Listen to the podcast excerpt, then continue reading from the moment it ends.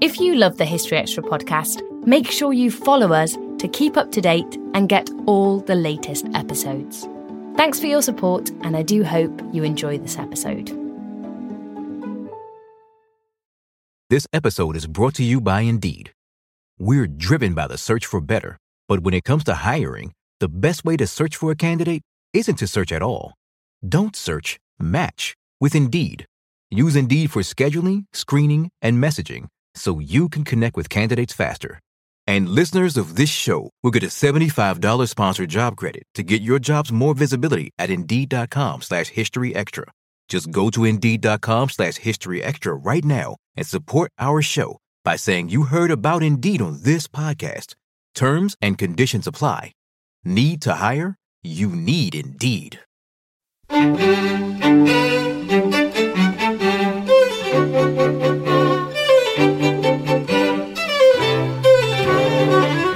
Moment the SS noticed that there are seven dwarfs, uh, they knew that uh, it will interest uh, Mengele. In order to um, score points with him, they kept them aside and sent uh, one of the soldiers to wake Mengele up.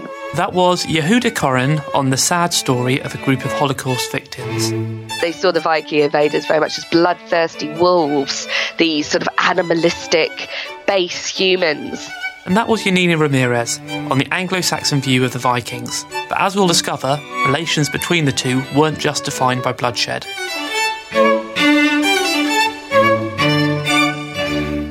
Hello and welcome to the History Extra podcast. My name is Rob Attar and I'm the editor of BBC History Magazine, which is the UK's best selling history magazine. You can find us in all good newsagents and on subscription. See historyextra.com forward slash subscribe for subscription deals. And we also have digital editions available for the iPad, the Kindle, the Kindle Fire, and Google Play. For details of all of our digital formats, including price, content, and availability, head to historyextra.com forward slash digital. The stories of people with disabilities during the Holocaust are often harrowing. The Ovitz family, of which seven members were dwarves, were among those transported to Auschwitz, where they were subjected to often bizarre experiments. Yehuda Koren and Eilat Negev are the authors of a book documenting the family's experiences. They spoke to our reviews editor, Matt Elton, about their research. Could you explain a little bit about the background to the Ovitz family? Um, you know, many books have the um, byline saying that it's remarkable, it's unique, extraordinary, and incredible. Uh, but we feel that uh, this story is really uh, one in a lifetime. We're all familiar with the legend, uh, the fairy tale of um, Snow White and the Seven Dwarfs, and, and, we thought that you know it belongs to the Walt Disney World. And all of a sudden, we came across seven dwarfs in real life. And the Ovitz family um, from Romania, from Transylvania, which is in the north of Romania, uh, is the largest family um, recorded so, so in, in reality, it so happened that seven in the fairy tale is also uh, the number seven in uh, in reality. So this is the largest recorded uh, family of dwarfs. The other thing, they were entertainers, and they had their own traveling theater and named it appropriately the Lilliput Troupe, and they the other thing which is really unique in, in the story, usually dwarfs are part of a whole show, of a circus event, of a vaudeville show. They're coming along, uh, doing three or, or two songs and, and, and then disappear. They had the whole uh, platform for themselves. I mean, they provided a two-hour program of songs, music, um, skits, and it's the only uh, old dwarf company uh, in the history of uh, entertainment. And the third thing, which has really made the story uh, remarkable, is the fact that um, what happened to them in the Holocaust. Jews were sent to the death camps and they arrived at Auschwitz. And as a rule, one out of 10 people who arrived were sent to the camp inside to do um, slave labor. Nine were sent immediately to the gas chambers. So in, in, in the history of a family, it's a miracle if one person survived uh, a place like Auschwitz, let alone two. In their case, we are talking about the only family who entered Auschwitz and all uh, the members, the seven dwarfs, and five of uh, the entourage, which were other members of the family who were of average height, they all survived. So it's the it's a, it's a miracle in that sense. And they were sent to the camp because they were Jews, but they survived because they were dwarfs. So, how did you first find out about their stories?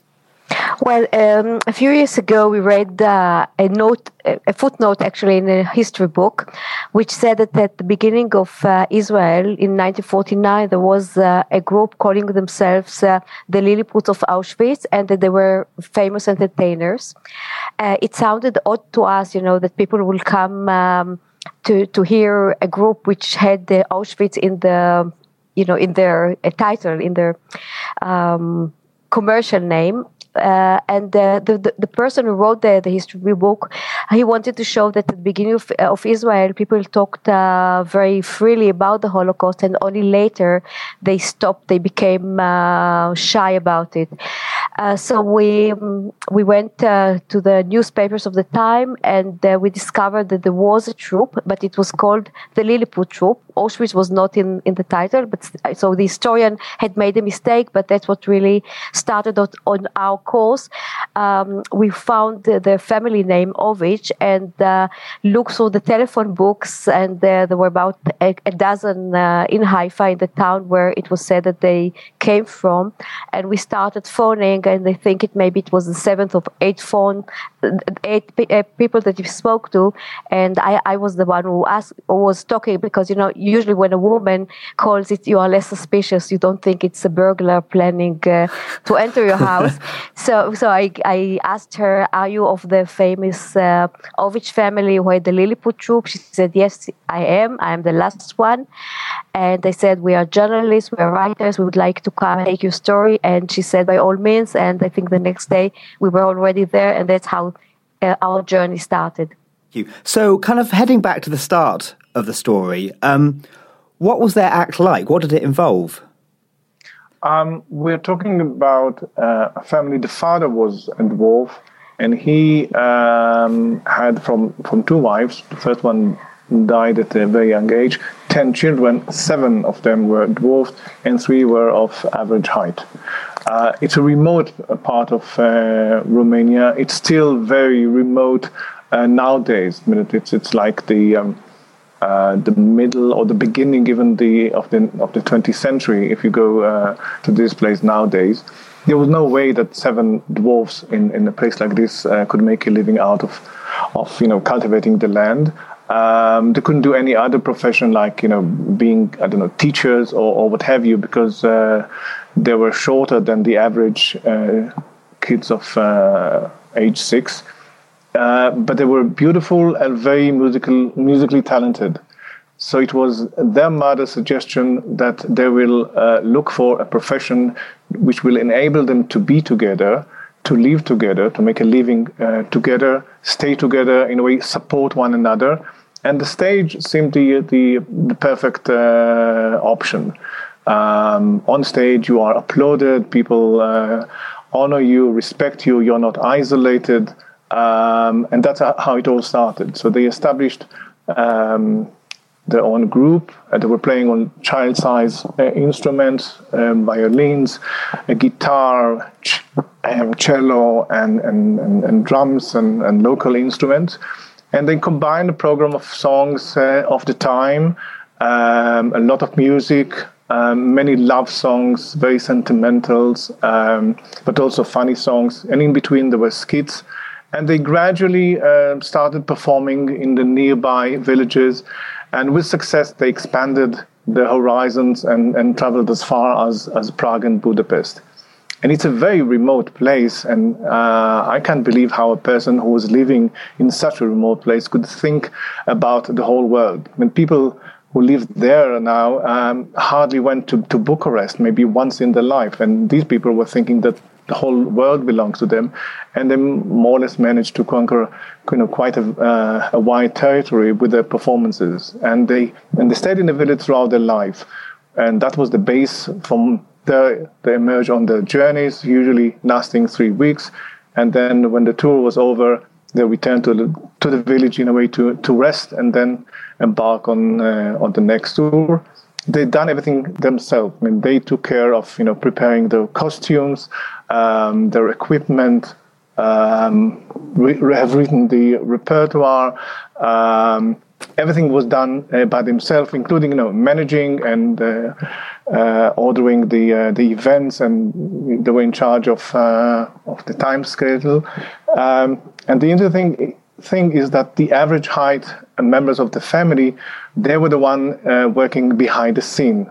The dwarves were um, at the front, and everyone else was behind the scene as dressers, drivers, um, um, porters, and what have you. And uh, four of the female dwarves got married, and their husband joined the the company, and they worked in the company in various uh, jobs. So it was kind of a, a communal life and um, a family enterprise.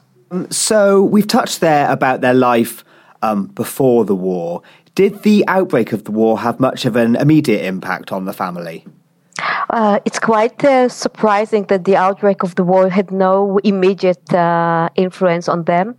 Uh, they began; they had to change their uh, identity cards, but uh, somehow they managed to um, to get cards which did not have the word Jew in it. So they continued working before because when the war uh, started, there, there, were anti-Jewish laws saying that uh, Jews are not allowed to to work with non-Jewish clients. For example, a doctor was not allowed to treat the uh, non-Jewish uh, patients. A lawyer could not could only work in the community, and artists could only perform to their own um, country, uh, to their own religion. Uh, and of course, it, you know, Jews were so poor and so uh, so in difficult situation there that that uh, uh, show business was not very much it was not high on the agenda there was no money to do it. So if they had only to rely on jewish audience they would have uh, starved. So that's why it was so important to them to continue even to to uh, to cheat the authorities in order to, to continue um, working uh, with the, all audiences and it was quite hard because they were observant Jews, so usually they did not perform on the on the Saturday on Shabbat. So whenever they, but they couldn't say that they were Jews. So whenever there was uh, a show scheduled for Friday night or Saturday, they would uh, of course accept it, and tickets would be sold. But then just a few hours before the show, there would be a note from a doctor from from saying that due to the sudden illness of one of the members, the show is cancelled and postponed to Sunday. So it was uh, they really had to work, you know, between between the um, between the covers. And then in 1944, when Hungary really invaded the uh, the the place where, where uh, the, the, the place where they were living, uh, they were taken with other Jews to the ghetto, and from there they were transported to Auschwitz, uh, where they arrived on the 19th of, of uh, May 1944. Just kind of rewinding a little bit, um, you touched there on the fact that they avoided having, you know, Jewish put on their identity cards. Do we know why that was? Yes, um, it's again the thing that the, their number played for them. Um, all seven of them with the beautiful dresses and uh, makeup and um, voluptuous hair. They they stormed the office of the bureaucrats in Budapest and in a way, I think they they confuse the um, the people who are working there with their appearance and their um, smiling, the cheerful uh, presence. Uh, that they managed in a way to to get an idea uh, without stating that they were Jews. That that's the story they told us. That they um, um, make a whole uh, performance in the uh, in the office and the um, bureaucrats were nice to them and issued this uh, certificate, which enabled them to um, to perform for three more years. So we're talking about 1940 until uh, March 1944. Europe was at war. Jews in their millions were were killed, and they continued their uh, life as usual. They they they said that they had. Uh, an audience that uh, waited for them and they had to perform. They only canceled their tours in Czechoslovakia, which was under um, uh, Nazis' um, occupation, but they could perform in, in Hungary and, and Romania. The only thing is they, they uh, not only they, they stopped of, of course performing on um, um, um, Sabbath Eve and on, on, on, the holidays, but they also stop uh, talking among themselves in Yiddish so that they are not going to be recognized. So they they they put a, a, um, a, whole show of that they are uh, Romanians, and the moment they, they felt that uh, there's some suspicious about their identity, they simply wiped the place from their map of uh, performances. But still, they managed to uh, drag on until Germany uh, invaded uh, Hungary, and then they realized that the game is over. Um, it's worth touching upon at this point. I mean, who did you talk to to get the information in this book? Is it just one person or several people? Uh, we talked to um, dozens of people actually. Mm. From the family itself, there was just one survivor, Perla Ovitz. She was the youngest. She was born in 1921 and she was the one, the last one to die. Uh, so we spoke to her extensively. Uh, we also uh, found people who were with them in the village, people who were with them at Auschwitz, uh, people who knew with them from other places. And we went to historical documents, uh, for example, testimonies that the Germans took from uh, camp survivors, not necessarily Jews, you know, in the, the early 1940s, or people who were at the camp or gave testimonies to the uh, Frankfurt prosecutor for, for various reasons eh, during the time, and they mentioned dwarfs, They, they mentioned the the Ovitz family, so uh, we took these testimonies too. So it was uh, we corroborated everything uh, against uh, the other. We went we found the documents uh, in Germany and in Poland. So it was it's really not a memoir of one person or one family even, but um, like a very multi-layered account um, what impact do you think the passing of the anti Jewish decrees of 1944 had on the family's relationship with the other villagers? We've talked about how they always returned to the village um, in between their tours. Do you think the relationships soured as a result of this pressure from outside? I don't think so. I think that they were all living in complete denial that uh, a war is taking place far away from um, their place. If there were rumors, they dismissed it. If uh, they actually came across eyewitnesses to some of the horrors which were done by the Nazis, uh, everybody was sure that um, these people are uh, out of their mind uh, and hallucinating and simply mad people. They, they, they, lived in complete denial uh, that the war is not going to reach their remote area. And, and it, it's amazing, but life for them continued as usual. Um, so, can you talk me through what happened um, on the 15th of April 1944? On the 15th of April, they started their on- journey to um, Auschwitz. They arrived on the 19th. Um, it is well known that um, the doctors, the physicians who, uh, the Nazi physicians who were uh, working in the camp, um, in did the, the selection on, on the ramp, and it's, it's one of the um, these doctors is the um, notorious uh, Dr. Joseph Mengele. Um, and nearly most survivors uh, describe how, how, he was standing there on the ramp and selecting people, um, the few, the very few, to um, to life into the camp for labor, and the majority straight to the uh, gas chambers. It so happened that on the night when they arrived, he was not uh, on duty. He was fast asleep uh, in his uh, room at the SS camp but the uh, SS guard on the ramp knew of his uh, um, collector mentality, that he was really um, selecting people with all deformities, uh, growth defor- um, um deformity, um, tall people, obese people, uh, short people. Every, everyone here has kind of a, a deformity. Uh, he was collecting it, and it was uh, they, were, they were all kept in, in one place in, in the camp, which was known as the Mengele's Circus or Mengele's Zoo. Um, the moment the SS noticed that there are seven dwarfs, uh, they knew that uh, it will interest uh, Mengele. In order to um, score points with him, um, they kept them aside and sent uh, one of the soldiers to wake Mengele up. And again, I'm, I'm, I'm returning to the number seven.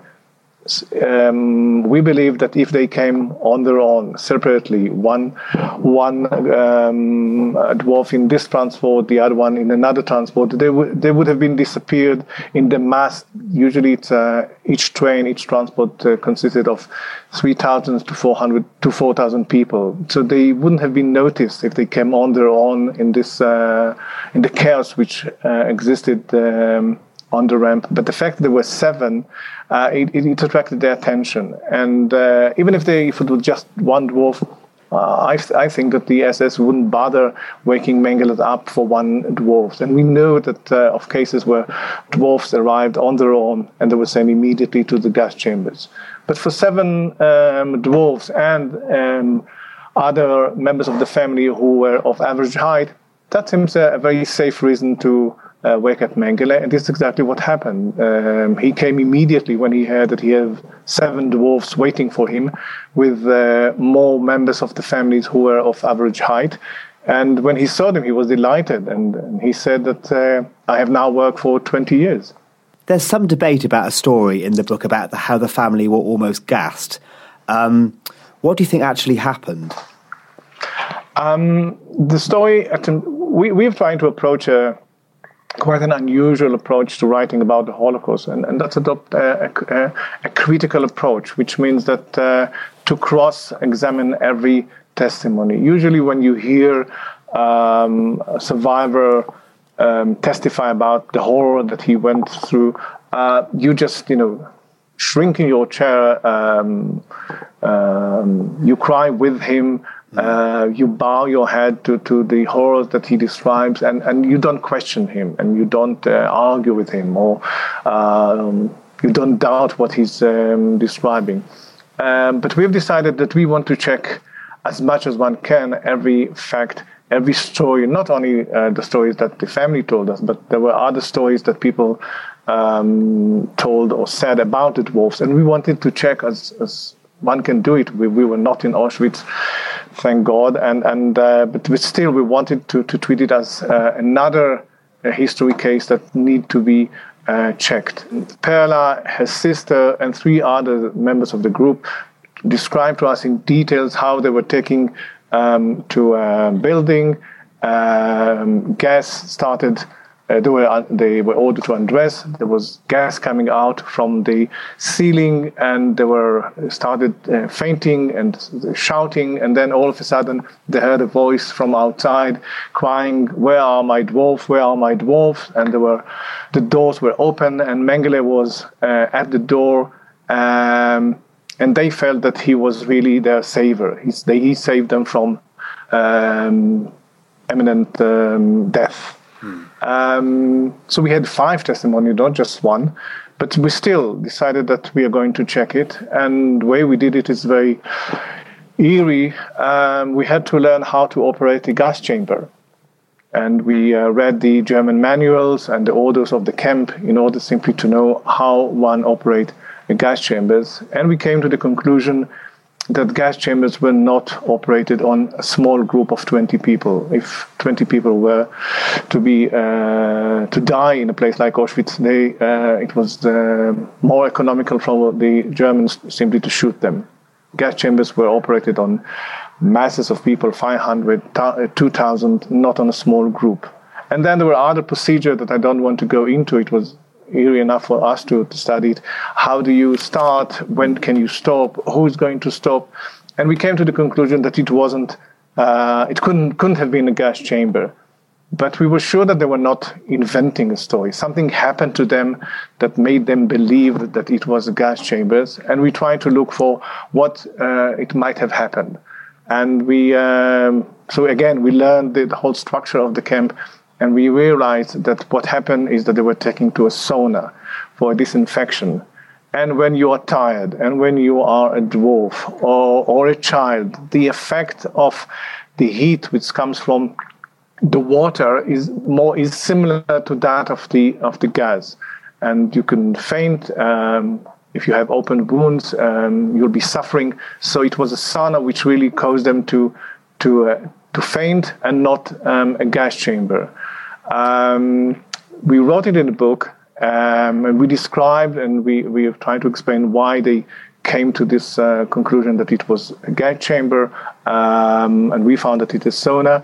But we remembered the, the, one of the lessons that we were taught by a very prominent professor of history of Holocaust studies who said that whenever you're talking to a, a survivor, um, don't argue with him. So we didn't, uh, t- um, you know, confront them with our finding and say, okay, you are not. Um, what do you have to say about that? We simply uh, wrote it in a book, leaving it to to the reader to come to the more or less the same conclusion. You touched there on the impact that all of this would have had on the family, which must have been huge.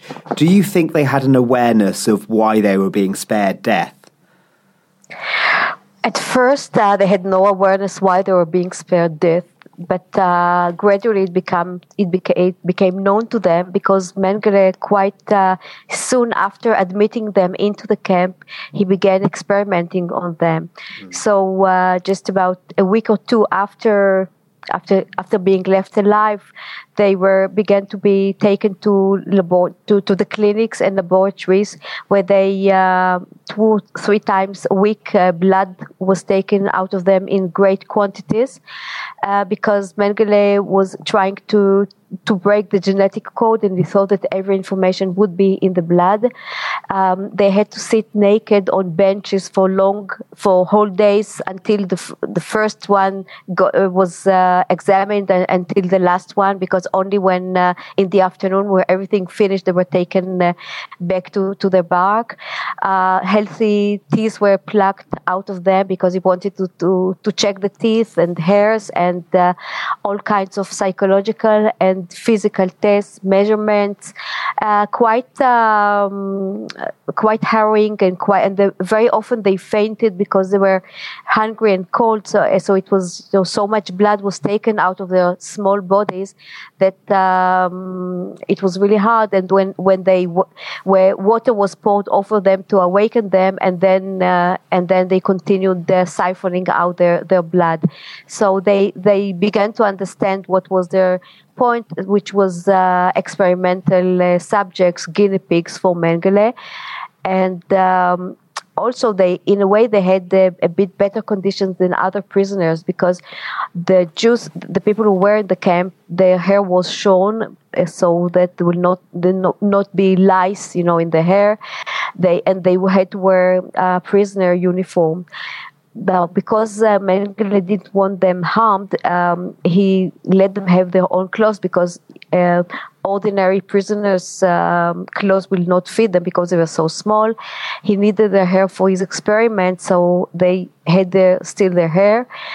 And um, he also um, uh, wanted them as as kind of uh, curiosity, as showbiz, uh, there were still his living dolls, and he often brought uh, SS men and other doctors to see he- to see them or to to to examine them. So he asked them to be always uh, made up and with uh, their hair done. So in a way, they were part show business people. The other part was guinea pigs. So I mean, how how long did this process of experimentation go on for? How many months are we talking? It started in, they arrived in, on uh, May 19th. Uh, the camp was uh, liberated January 27th, 1945. Uh, I think Mengele left a month earlier. So it's about um, a good seven uh, months. Um, they also were afraid that of what's going to be the next step. Um, so one of the things that they really feared that it was a mixture of um, dwarves and, and, and people of average height, uh, members of the family, and other people from the village who joined them. And they were afraid that um, the girls were in the group and the young women were with them. Mengele will uh, turn the womb into uh, a laboratory, forcing them to have sex with the male dwarfs to see what's going to be the, the offspring of this uh, pregnancy. So they very much feared um, this next step.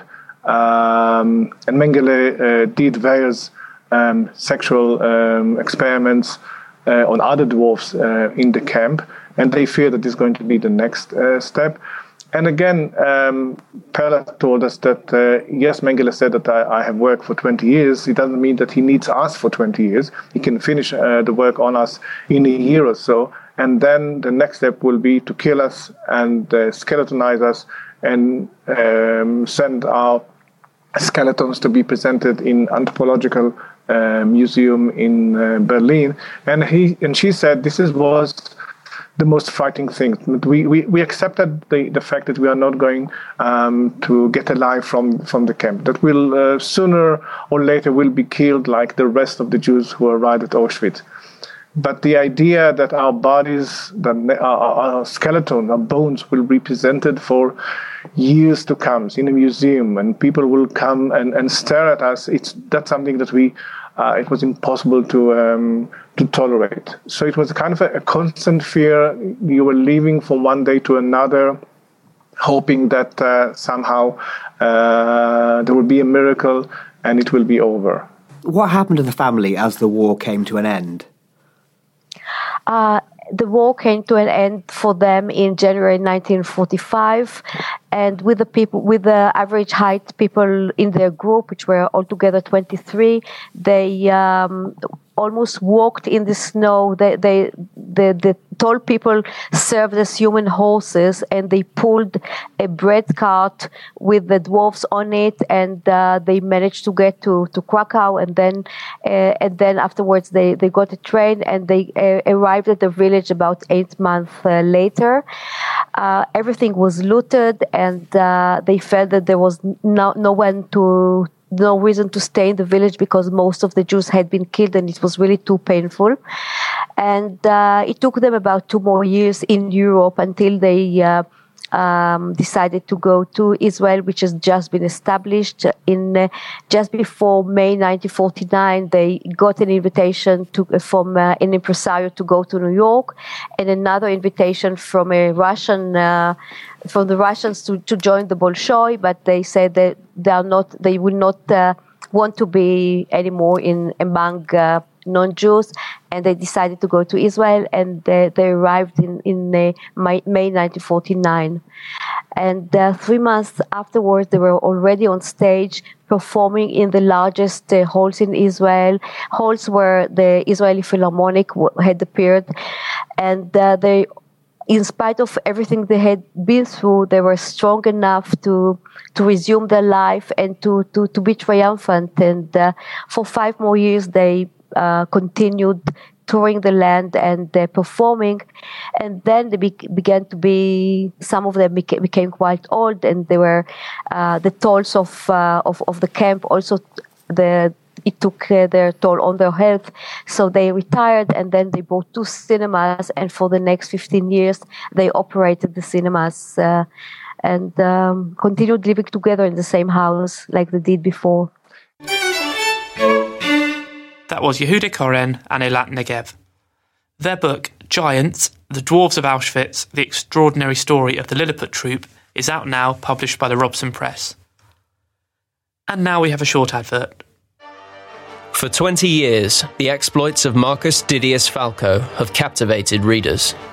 Now, Lindsay Davis brings us the Ides of April, the start of a major new series featuring Falco's adopted daughter, Flavia Albia, who, in defiance of tradition, has taken up the family business. It is festival time in ancient Rome. The games of Ceres are about to begin.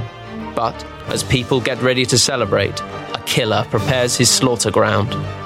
When news of strange deaths all over the city reach Flavia Albia, she must tear herself away from a new love affair to hunt down the murderer. The Ides of April is out now in all good bookshops.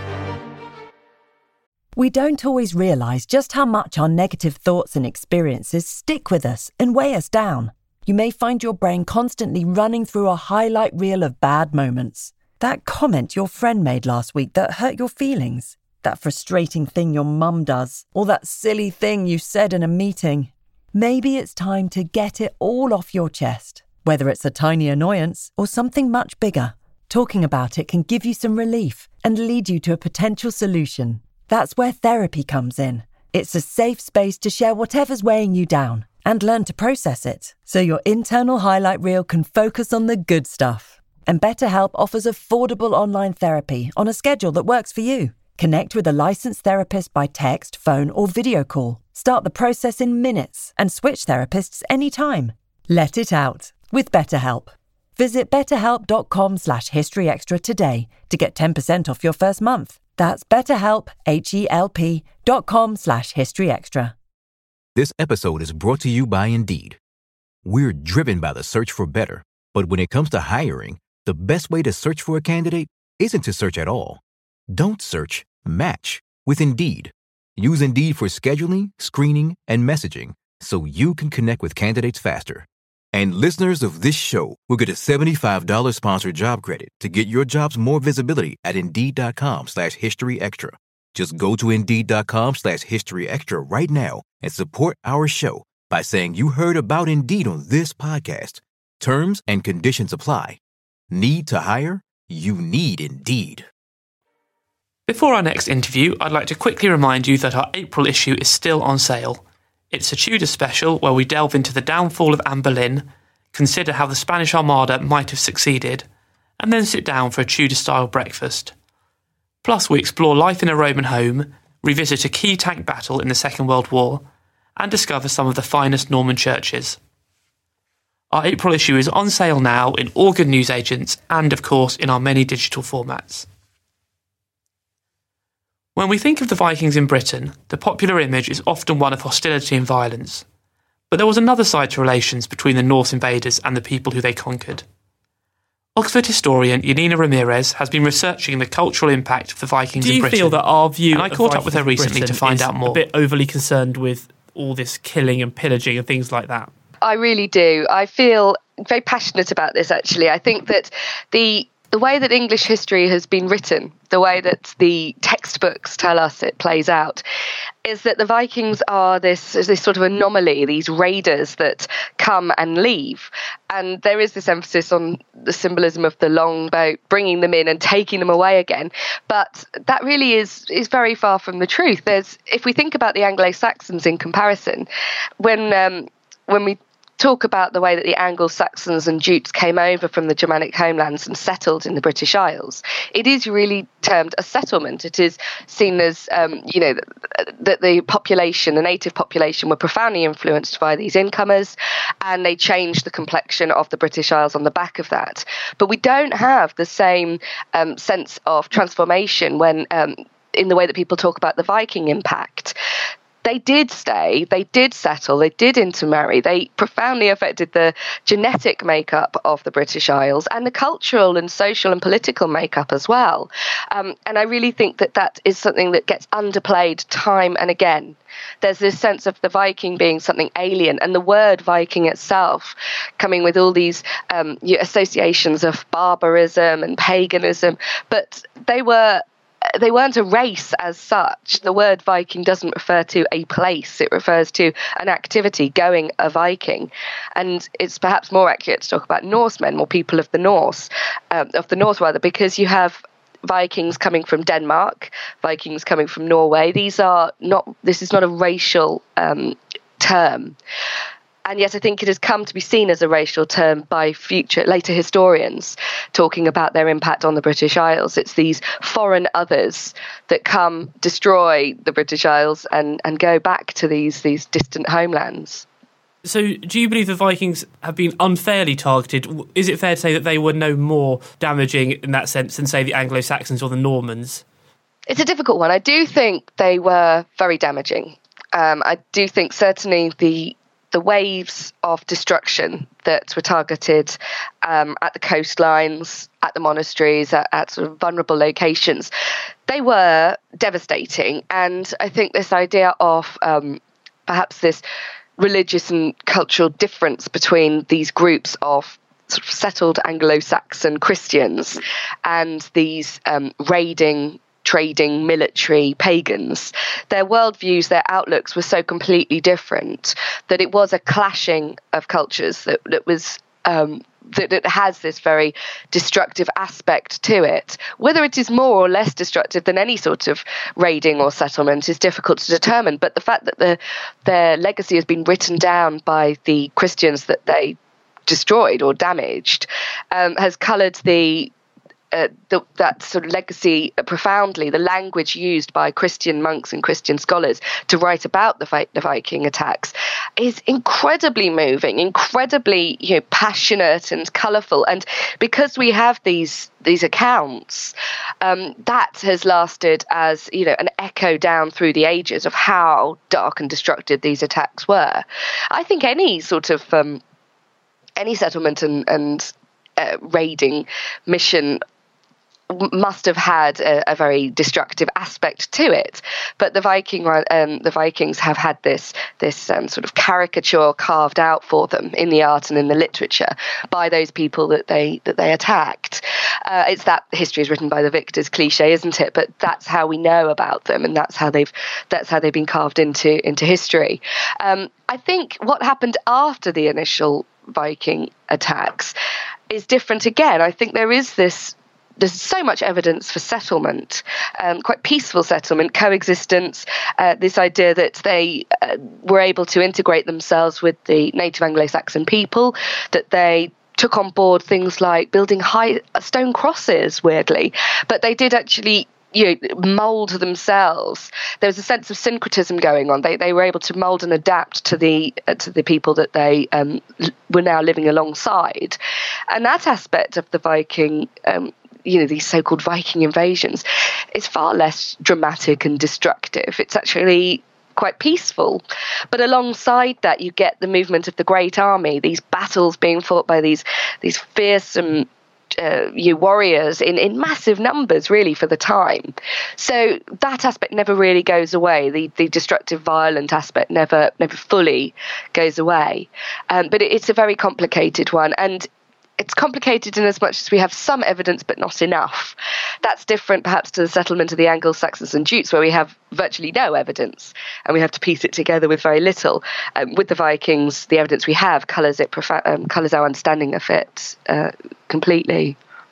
This idea of violence and invasion was that part of the Viking culture that they brought to Britain? I think I think so. I think we can't get away from the fact that um, the Viking worldview was dis- distinctly different from Anglo-Saxon England, where it was around sort of the eighth, 9th century. Go back to the sixth century, and there would have been far more in common. But since St. Augustine, 597, and the arrival of Christianity, and this sort of missionary fervour with which Anglo Saxons converted to, uh, to Christianity, there these these different people pulled apart in terms of their imaginative worlds and also in terms of how they structured their societies. The Anglo Saxons were that their society was modelled more on the sort of patterns of kingship that you see on the on the Christian continent.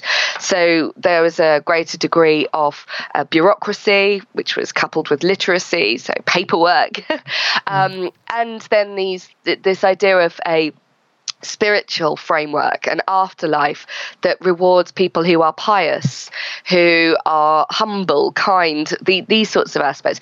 That is rewarded. That's very different to the Viking worldview, if we can use that term of, of you know, collectively of Vikings truer to speak more of um, you know the people of, of the north, the Scandinavian people. Their worldview was conditioned more by um, their pagan religion, in which you know warrior and um, the prestige of a warrior, the ability to fight, uh, to be heroic, to um, you get wealth and prestige and power, that was all celebrated within their religion. So the ultimate area of the afterlife that warriors wanted to get to was Valhalla, where you would feast and fight for all eternity. And little things like the idea that you're buried with no grave goods in in in a Christian burial because you don't need them. Everything you need will be taken care of by this divine and magnanimous God afterwards. That's very different to the pagan worldview where you take your finest armor, you take, you know, your horse, you take food, you take your clothes with you into the afterlife because it's an extension of that life on earth. Um, it's it's a, better version, but it is not otherworldly. It is just um, the next world, if you like. And so I think these spiritual aspects have have conditioned the relationship between the Anglo Saxons and the Vikings, but also their political um, way of thinking of the world.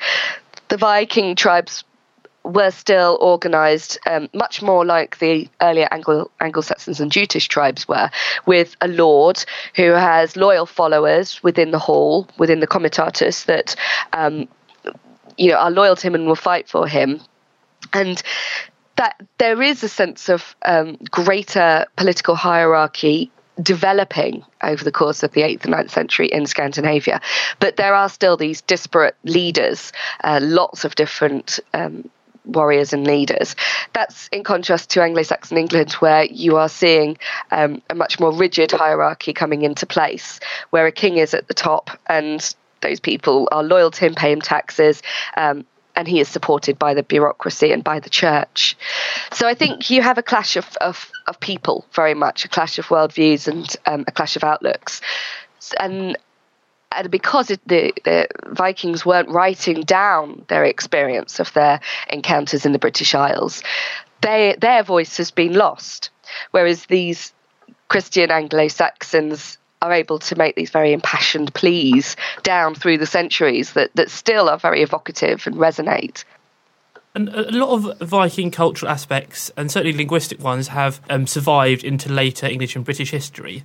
Mm. Were these? Would you say they were more imposed by the Vikings on an unwilling population, or was it a shared assimilation period? Did the local people take on some Viking ideas willingly? I think it, I think there was a sense of willingness. Yes, I think when when you think quite how extensive the influence of the Danelaw was, for example, how much of the British Isles was you know, directly um, indebted to Scandinavia, were paying debts to them. That that really shows that everything down almost to the Thames was uh, was influenced in terms of culture, fashion, language. These settlers, these Viking settlers, they were setting up villages and they were intermarrying with the native population, and so their effect was going to be you felt in terms of the language that people spoke and the way people communicated. There was a mutual intelligibility to some extent between Old English and Old Norse. But what we see linguistically is um, the introduction of more Old Norse loanwords, and certainly in the north of the country, a drift towards. Um, more sort of Norse uh, inflections and treatment of the language and accent as well. I think when you think about the, the very most northernmost isles, the Shetlands and the Orkneys, they were considered the Sutherland for certainly for the Norwegian Vikings. And there, the the accent and the language was was very was, was becoming very close to that spoken in in Norway at the time. Culturally, I think that there were it was quite reciprocal.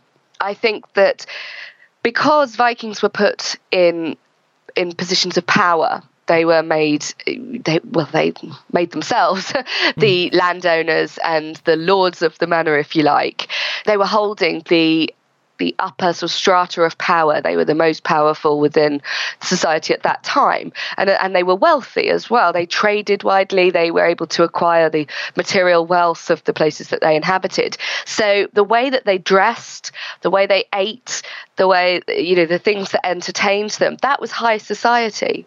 So the people wanting to adhere with this sort of this level of society, maybe lower down the social rungs, these Anglo Saxons that were um, you know, had Vikings as their overlords would start to dress like Vikings, would start to enjoy the same things. And so there's this sense in which the Anglo Saxons did copy Dan- uh, Viking fashions and tastes, but I think it turns the other way too. So I mentioned earlier about stone high crosses. They're a very good example of how the Vikings took an Anglo Saxon art form and bent it to their own ends. So the high cross up until the, the 8th or 9th century was used as a statement of Christian power and authority. They were almost like miniature churches, and you see carved on the side of them these narratives from um, the Bible, from the lives of saints, alongside Latin inscriptions. Um, and they were used set in stone on the landscape to show that the church was there, the church was permanent. People could go to that cross to have the sacraments and to hear Mass. There must have been quite a lot of them, particularly in the north of England. I think they must have populated the landscape to an extent. The Viking settlers m- must have noticed them, must have realised that they were important, significant as meeting places, as you know uh, these these beacons on the landscape. And so instead of destroying them, seeing them as some sort of Christian threat, they actually assimilate the form, the form of the stone high cross, but they put mythological scenes on them from their own pagan religion. So you see images of Thor fishing for the world serpent or Odin um, know, hanging on the tree of knowledge. And these, are, you know, this is, this is a really interesting exchange of culture and arts. Um, and I do think it shows that it was reciprocal. Then you look at finds of silver metalwork, even from right down in, in Wessex, in what was Anglo Saxon Wessex.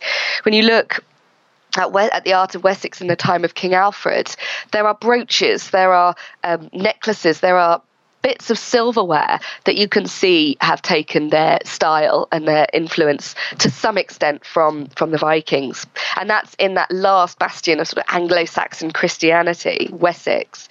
Even there, you see that they were that there was this exchange of, of, of cultures.